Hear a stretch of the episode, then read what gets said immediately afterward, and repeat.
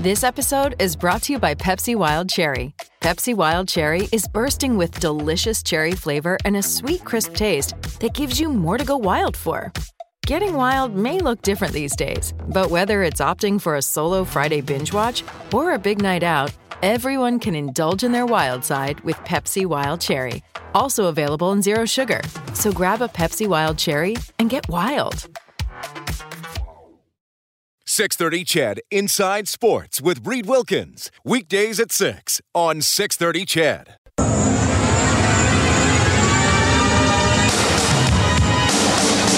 He blitzes right past Marchand to the net. Dishes. What timer score?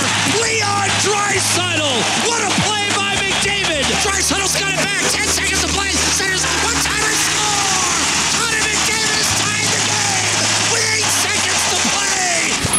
Edmonton's home for breaking news on your favorite teams. This is Inside Sports with Reed Wilkins on the voice of your Edmonton Oilers and Eskimos. 630 CHED. The Calgary Flames and New York Islanders are scoreless early in the second period. Also early in the second, Sharks and Bruins 1 1. Senators and Capitals 2 2. After the first, Flyers leading the Sabres 2 1.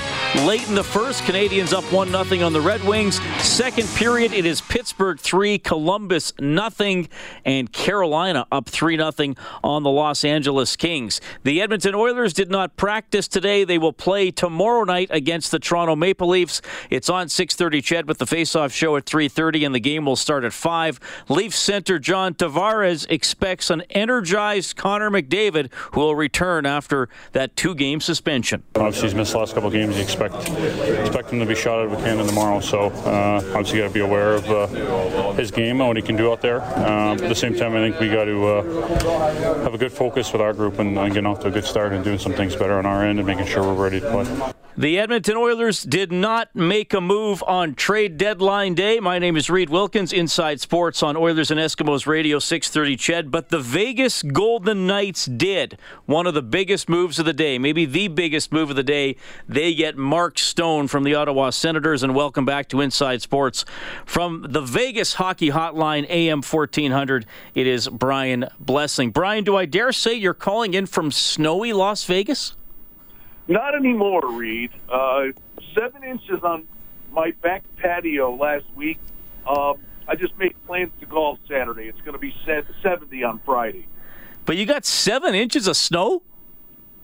Honestly, God, it was unbelievable. We got, we got seven inches of snow on Thursday. They were so confused by it. We're all like, "Well, give the kids the day off. Let's. It's a once in a lifetime thing." And they made them go to school. And then the next day, they gave them a snow day, and all the snow was gone. and, and and you lived in Buffalo for a long time, so you're like, what's the big deal? No, I was like, what is this? I, I ran away from that. I mean, I love Buffalo dearly. It was the snow I ran away from. Okay, so you didn't bargain for that. Yeah, I was surprised when I saw that story, but uh, good, good, things are back to normal, and you got a you got a golf game coming up. Of course, the Golden Knights will play later tonight against the Dallas Stars, but they made a splash yesterday as they got Mark Stone from uh, the Ottawa Senators. We knew Stone was going somewhere. He winds up going to Vegas, and it sounds like a contract extension is on the way as well. B- break down your view on how this deal came to fruition, Brian, because obviously there there were other teams who would have loved to add Stone as well. Well, yeah, Bill Foley was uh, on my show today. He came in the studio, and George McPhee alluded to this yesterday. That last hour of the trade deadline, they had a bunch of things in the fire, so they they had a plan A, B, and C. And I, I don't know exactly when Dorion's price came down, uh, but it became a palatable situation. Then the crazy thing is, Reed, uh, there is never I, I don't remember signing trades at the trade deadline. Uh, they cut this deal, and McPhee wasn't going to do it if it was a rental. And literally, uh, it was noon Pacific time was the trade deadline. At 11:30, they started talking to Stone's rep, and they were able to hammer this thing out in 15 minutes. And they're going to put the finishing touches on it. He can't sign until Friday, uh, but basically, it's going to be eight years, nine and a half million, which would be probably a, a lot less than what he get other places, but he'll make more because there's no state tax here, and that's going to be one of the big advantages Vegas always has. Okay, interesting. Yeah, I forgot about that. The no state tax. So uh, the the players love that. And this is, I, I, mean, it's been interesting for me watching the Golden Knights this season, Brian. And I, and I know we go on each other's shows fairly regularly and, and update each other's teams. But Vegas, I, I believe, 12 games into the season. I think they were four seven and one, and I and I think they were last in the NHL or second last, and we were wondering, okay, is the bloom off the rose from last year? Are they going to fall back? And then they, they, they went on a great tear. Uh, I mean, they beat the Oilers here, though Edmonton did, did get them the second time they played. Uh, but now, lately, is this another bit of a rough patch here for, for Vegas? Are they oh. trying to get out a bit of a funk? Huge rough patch. Uh, you know, they've been struggling at T-Mobile where they were dominant. You know, last year's dead and gone. Uh, I, there are a couple of things, Reed. There are a lot of things why they were good last year and then there are other things that are tried and true things why maybe they struggled this year. They, everybody wants to point to Nate Schmidt missed the first 20 games. He's a great player, but that's not why they were losing in the beginning. I think they had a little bit of a Stanley Cup hangover. And the one reason that was a, an added bonus last year could be a bit of a detriment this year. How many times do you watch a hockey team with a guy who is in a contract year and goes nuts? Right. And then the next year, he's, you know, just kind of middle of the road. And then he goes nuts in the fourth year at the end of the contract again. Vegas had 13 UFAs and RFAs last year. You know, now a lot of these guys got their money. I, I mean, they think they're working hard. I mean, I, they're they're honest about it. They know they're they haven't been. And I, you know, the Stone thing maybe is a little bit of a wake up call and a kick in the pants. But you know, he's not Gretzky. He's a great player. But collectively, this group has got to really ratchet it up. Brian uh, Brian Blessing joining us from the Vegas Hockey Hotline, AM 1400 in Vegas. And it's been interesting for me, too, watching the Pacific Division because Calgary and San Jose are excellent. They're jockeying for 1 2. Even with Vegas going through their struggles lately, they're still six points up on Arizona. I, I mean, do you think it's it's hurt them at all, or is there just sort of like, well, you know, we're third. We're not going to be a wild card team, and it's unlikely. Like, is, is I'm just wondering because just from afar, yeah. I, for the last couple months, I've just kind of felt like, well, Vegas is third. They're not really going to go up or down. Do you think that's factored yeah. into the mentality at all? Yeah, I think so. I think they're kind of locked in the dead zone. They, they're almost resigned to their fate, uh, which to a degree means you're not killing yourself going into the playoffs, which maybe you know you can view as be fresh and, and peak at the right time. Um, but it's not easy to flip a switch either. Um, you know, the one thing I would say to you, Reed, uh, at, at the end of the day, if they are able to up the ante and, and play much better, the one thing I would say, you look at the Flames, okay, Smith, Rittich, okay, uh, Martin Jones, okay, uh, you know, Vegas has the goalie. If if Fleury plays at a high level, uh, you know, Vegas should have the advantage in net.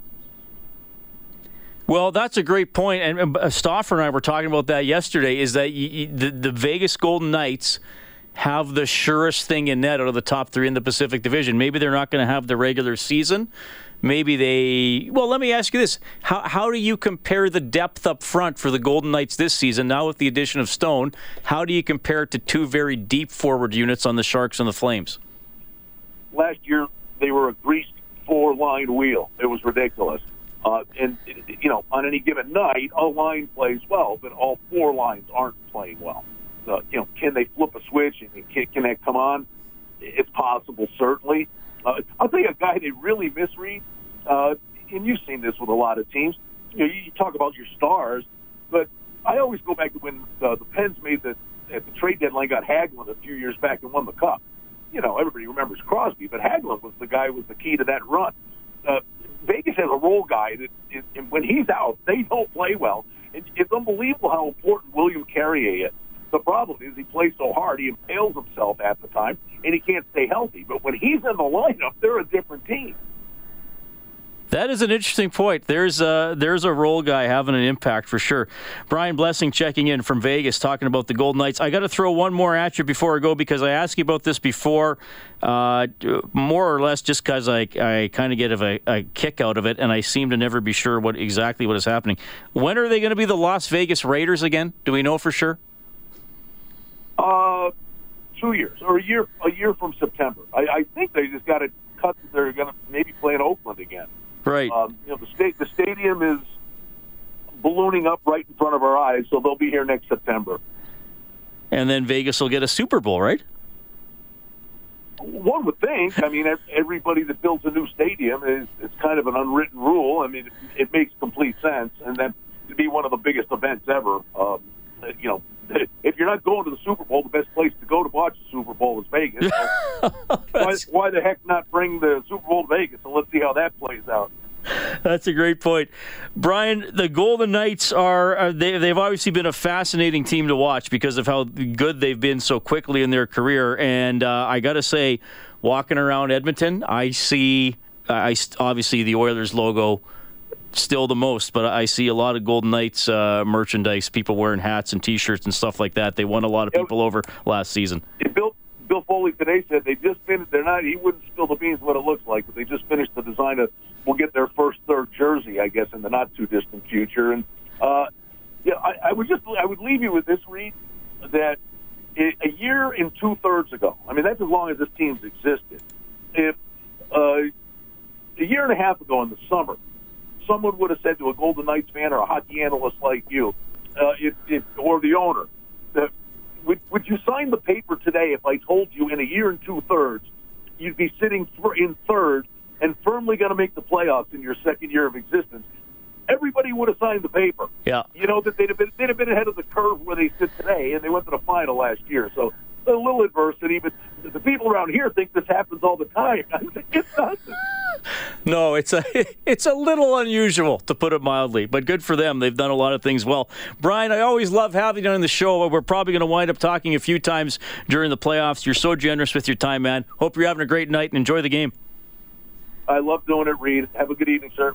Right on. That is Brian Blessing checking in from the Vegas Hockey Hotline on AM 1400 in Vegas. He has been a great guy to have on the show to uh, update what's going on with the Golden Knights. And, well, I mean, really, they've been, well, they're one of the all time biggest story. They're one of the all-time biggest stories in the history of the NHL. What they did last year, and still a very good team this year, even though they've struggled lately. Just three wins in their last 13.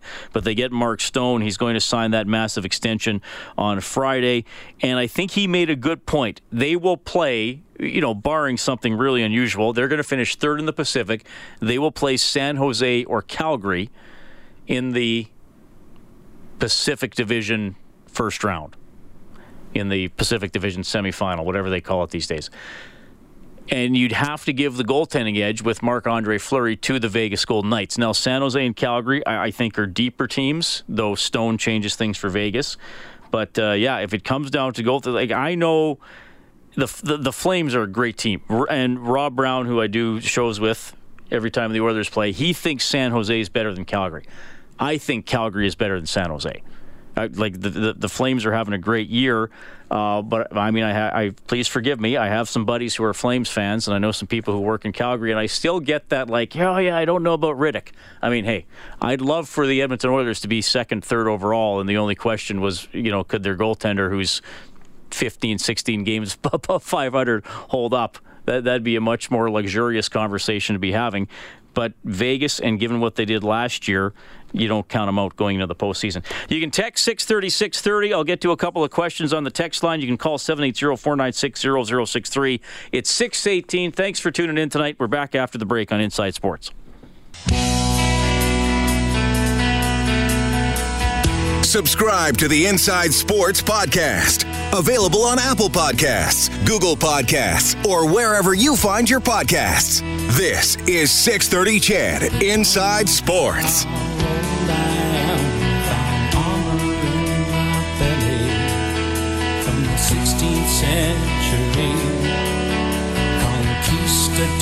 All right, thanks a lot for tuning in tonight.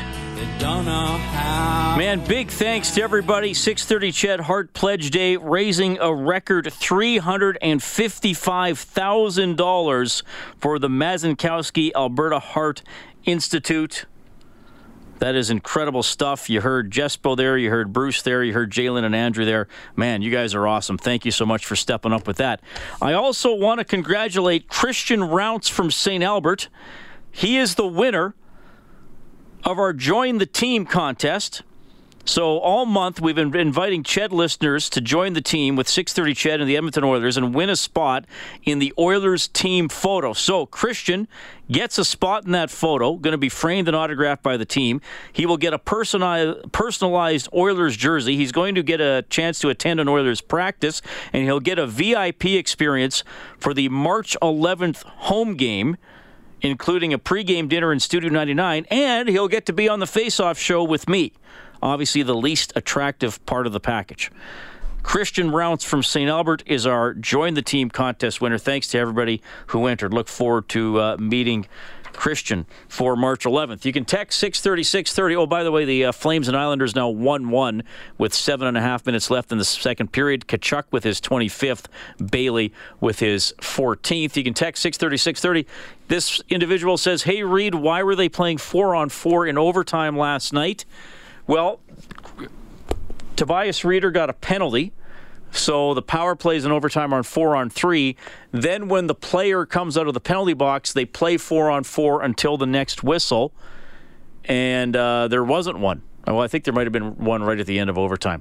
So they stay four on four until there's a, a, whistle, and then they reset and go to three on three. So that's why there was an extended session of four on four after the Predators' four on three power play. Gary in Cold Lake says, Hey, Reed, who do we have to catch to get the wild card? Well, a lot. You got to pass Chicago, you got to pass Vancouver, you got to pass Arizona, you got to pass Colorado, and then you got to pass Minnesota. This is a monumental task ahead for the Edmonton Oilers. They have 20 games left in their season, and you've probably heard me refer to this website in the past. And again, it's just one of those that runs millions of simulations for the remainder of the season after the action ends every night. It's sportsclubstats.com. You can look at it yourself. They do this for a bunch of different leagues. And it is giving the Oilers a 2.1% chance of making the playoffs. And then you can hover the mouse over the 2.1%, and it tells you all the different records that got the Oilers into the playoffs. The most common record for the Oilers to make the playoffs is 13 5 and 2. Basically, they will need 28 of their final 14 points probably more like 29 or 30. So we're looking at a, at a minimum, probably 13 wins. Uh, you know, like the record says, 13, 5, and 2. You probably need 13, 14, even 15 wins to make the playoffs. So I don't want to sugarcoat this. There's always a chance. I'll keep giving out the odds, and I'm not going to say they're out of it until they're mathematically eliminated. Realistically, they are pretty much out of it. But again, I'll couch that by saying pretty much. But uh, it, it is a an extreme. I mean, it's one in 50.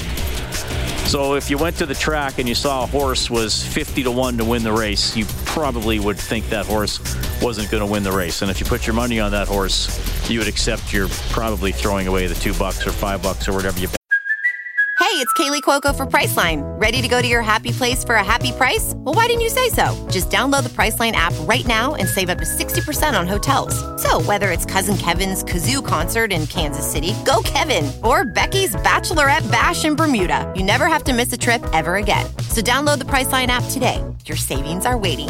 Go to your happy place for a happy price.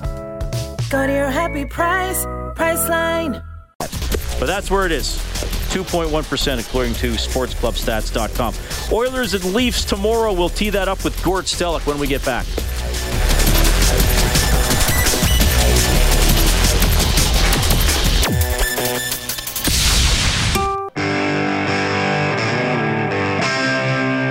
You're listening to 630 Ched Inside Sports with Reed Wilkins right, good to have you tuning in tonight. Flames and Islanders 1 1 late in the second period. Also in the second, Bruins taking it to the Sharks up 4 1. Flyers lead Buffalo 2 1. Capitals up 6 2 on Ottawa. Oilers will be in Ottawa on Thursday. And how about this one? Carolina with a 6 nothing lead on the Los Angeles Kings. Penguins up 3 2 on the Blue Jackets.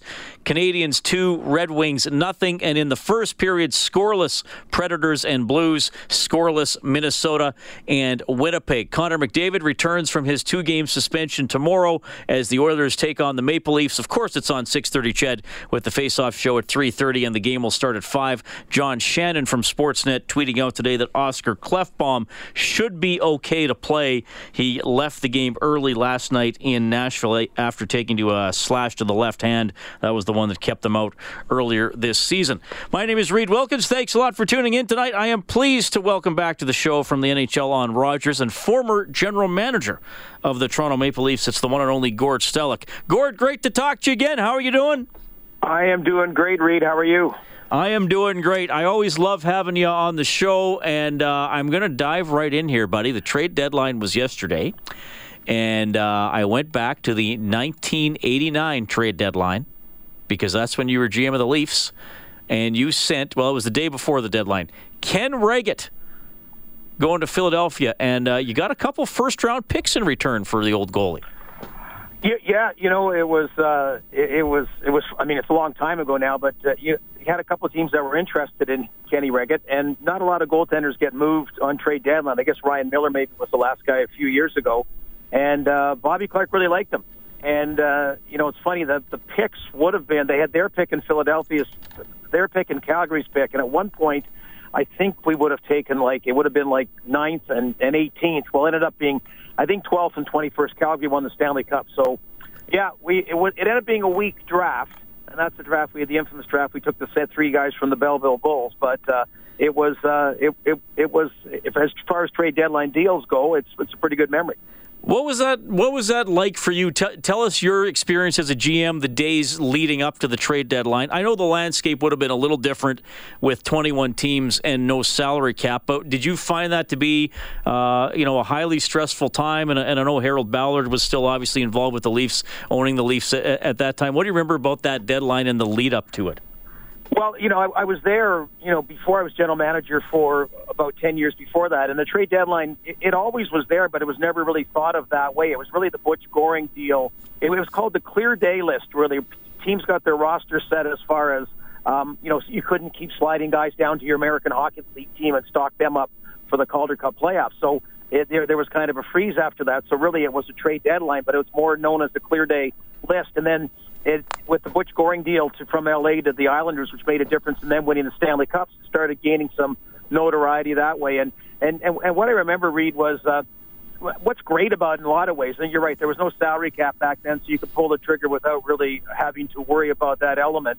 But was uh, uh, you you had to think under the gun. I mean, there's a deadline. If you're sitting there and you've got some valued um, valued scouts or advisors, and you're getting differing opinions. Like one person says make this deal, the other person says they recommend you don't.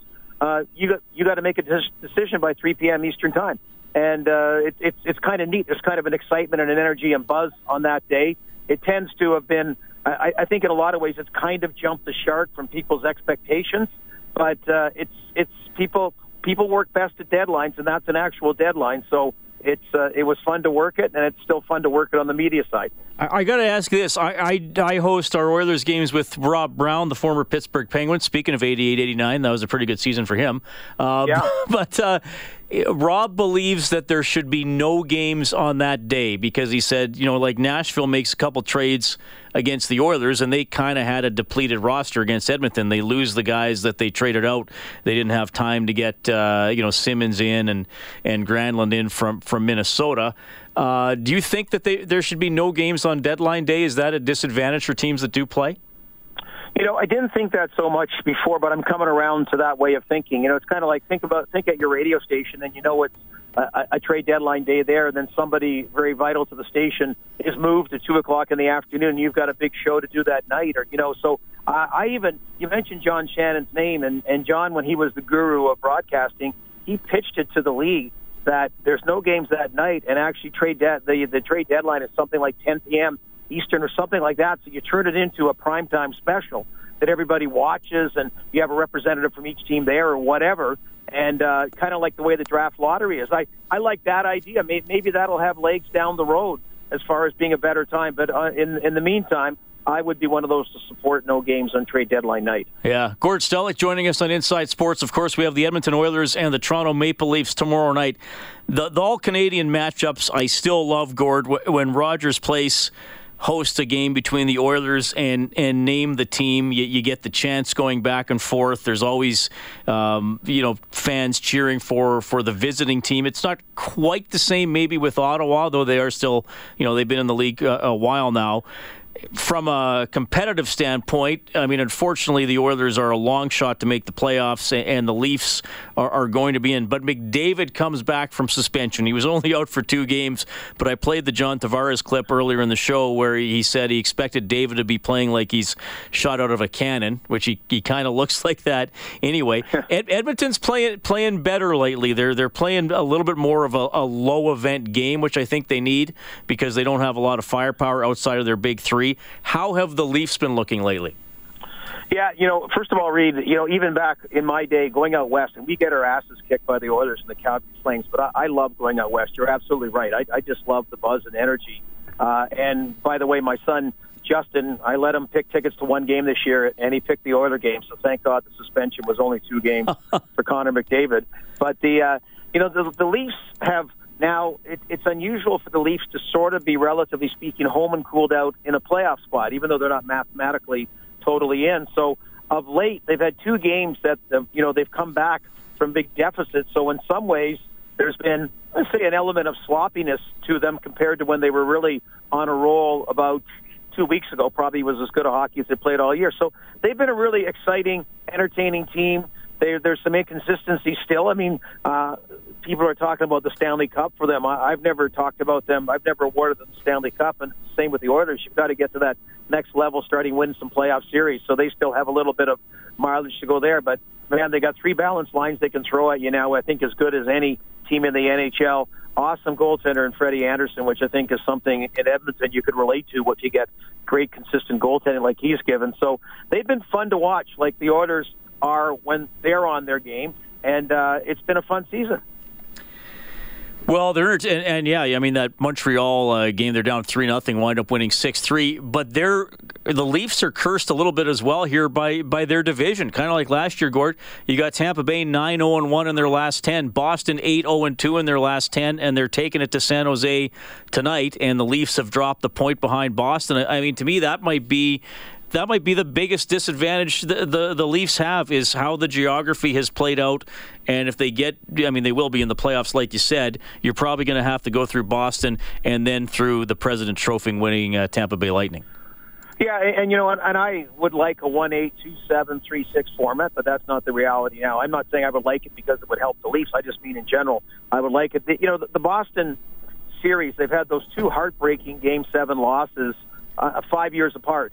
And uh, so, so it's kind of like, oh no, got to go through Boston again. Well, you know what? The Leafs forced Game Seven in both cases. Had a lead after two periods in Game Seven. Both series didn't get great goaltending in either series, so it's not like they got smoked in four games straight from the Boston Bruins. So uh, I would see the Leafs as kind of a team on the rise a bit more and, and not fear that. But you're right, it is it is a challenge. And I remember years ago, I don't know who the Oilers' nemesis may have been in their heyday, but. Uh, God, the Ottawa Senators, they were a team that really should have won a Stanley Cup at some point back at the turn of the century, and the Leafs just had their number in the playoffs. Oh my lord, what was it? Four years in a row or something? Four out yeah, of five I think years. so. Yeah, and they were baked. They they were mentally, psychologically, the Senators were baked once they drew Curtis Joseph and Gary Roberts and the Toronto Maple Leafs back then. But this this isn't the case for the Maple Leafs psychologically against any team. But you're right, it it, it is a difficult road. But you know you got you got to play those teams at some point.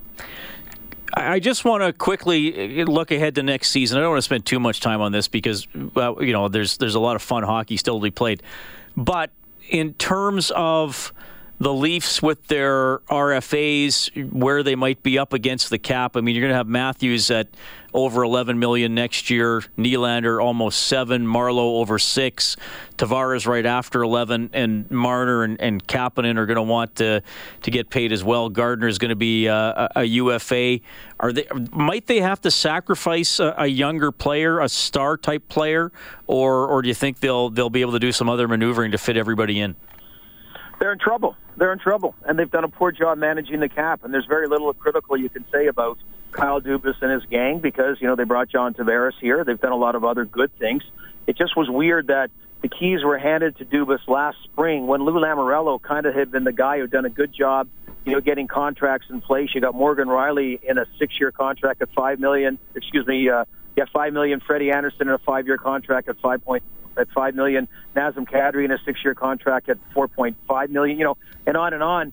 And he did he did such a great job signing Tavares on July 1st that he kind of he kind of rested and thought he had all the other guys in place. And you know, much like the Oilers hit when it was hot and got Connor McDavid done a year early, um, he could have got Matthews done at less money and more term. He could have got could have. I know it's could have, would have, should have, but that's when you should deal with those guys.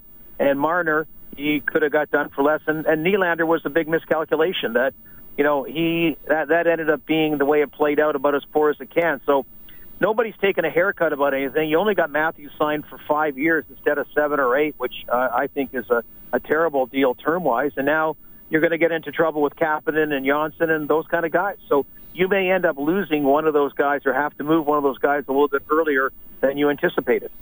All right, I'll throw one more at you about tomorrow's game. Is it going to be McDavid wearing Nazem Kadri like a blanket? At least that's what Oilers fans will think, Gord. Uh, and if and, and I guess the sub question to that is, if McDavid and Draisaitl are on different lines, does that change what Babcock might try to do? Boy, Leon Draisaitl's a nice player. Again, you know, Kadri with the concussion issues. Um, you know, if he's back, uh, I would think that's what you're going to get.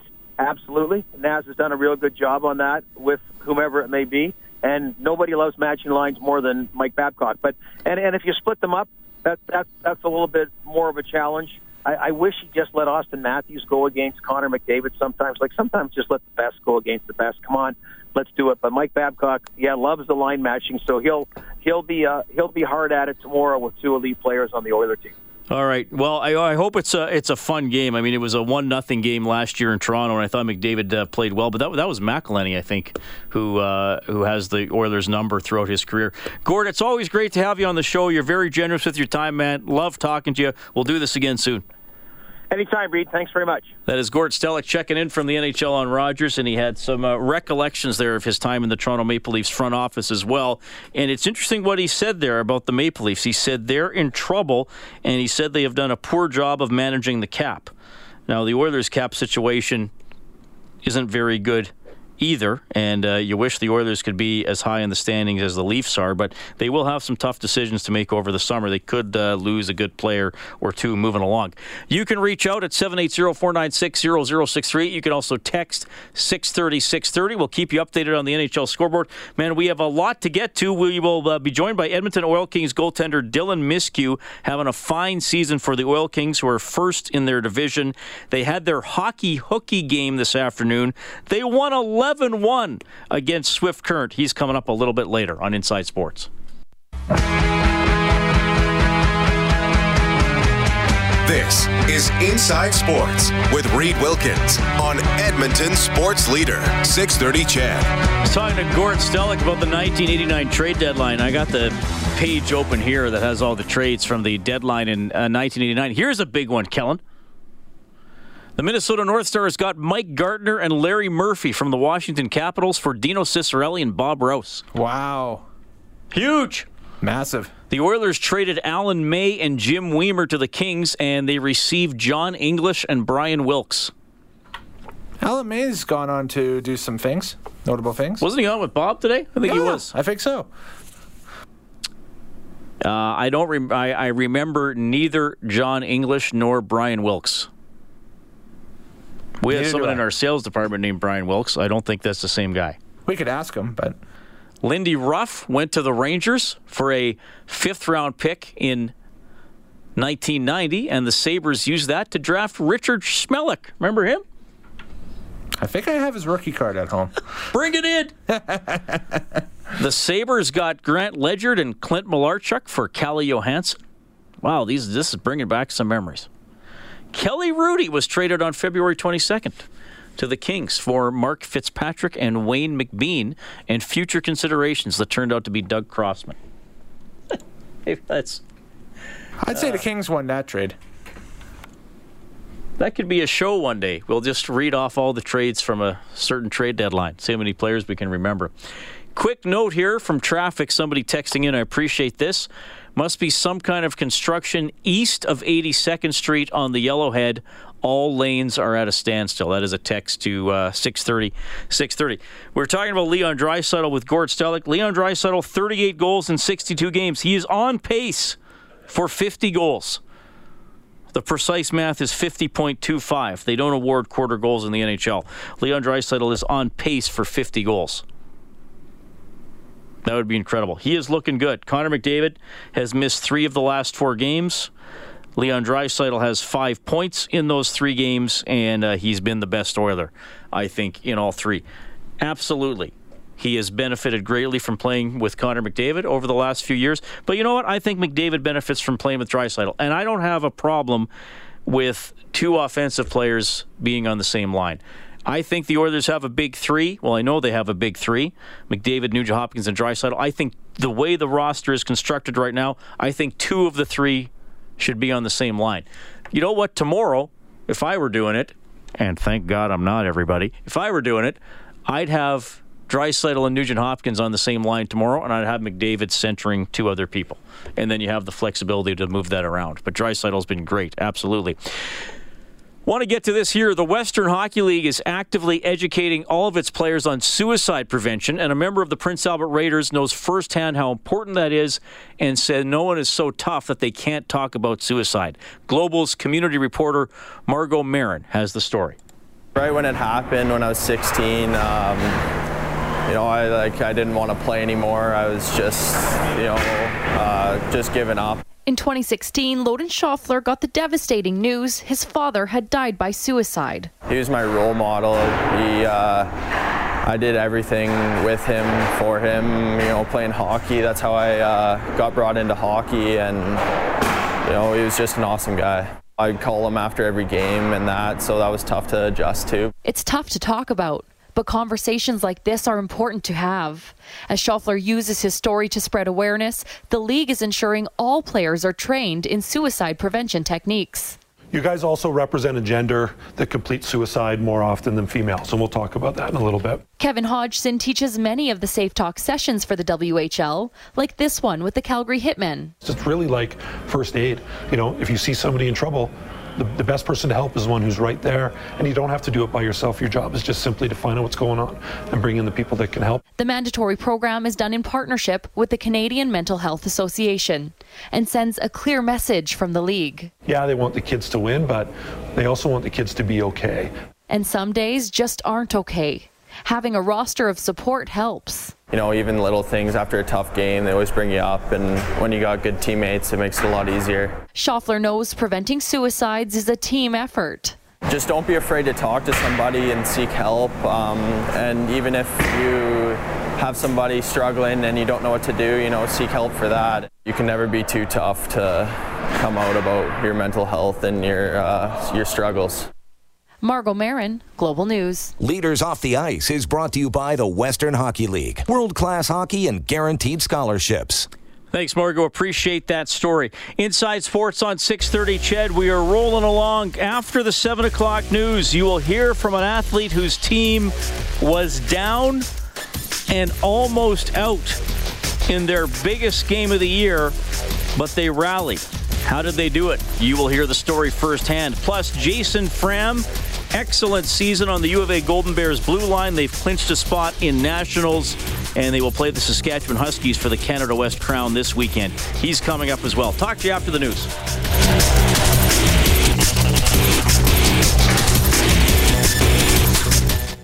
Six thirty, CHED Inside Sports with Reed Wilkins weekdays at six on Six Thirty, CHED.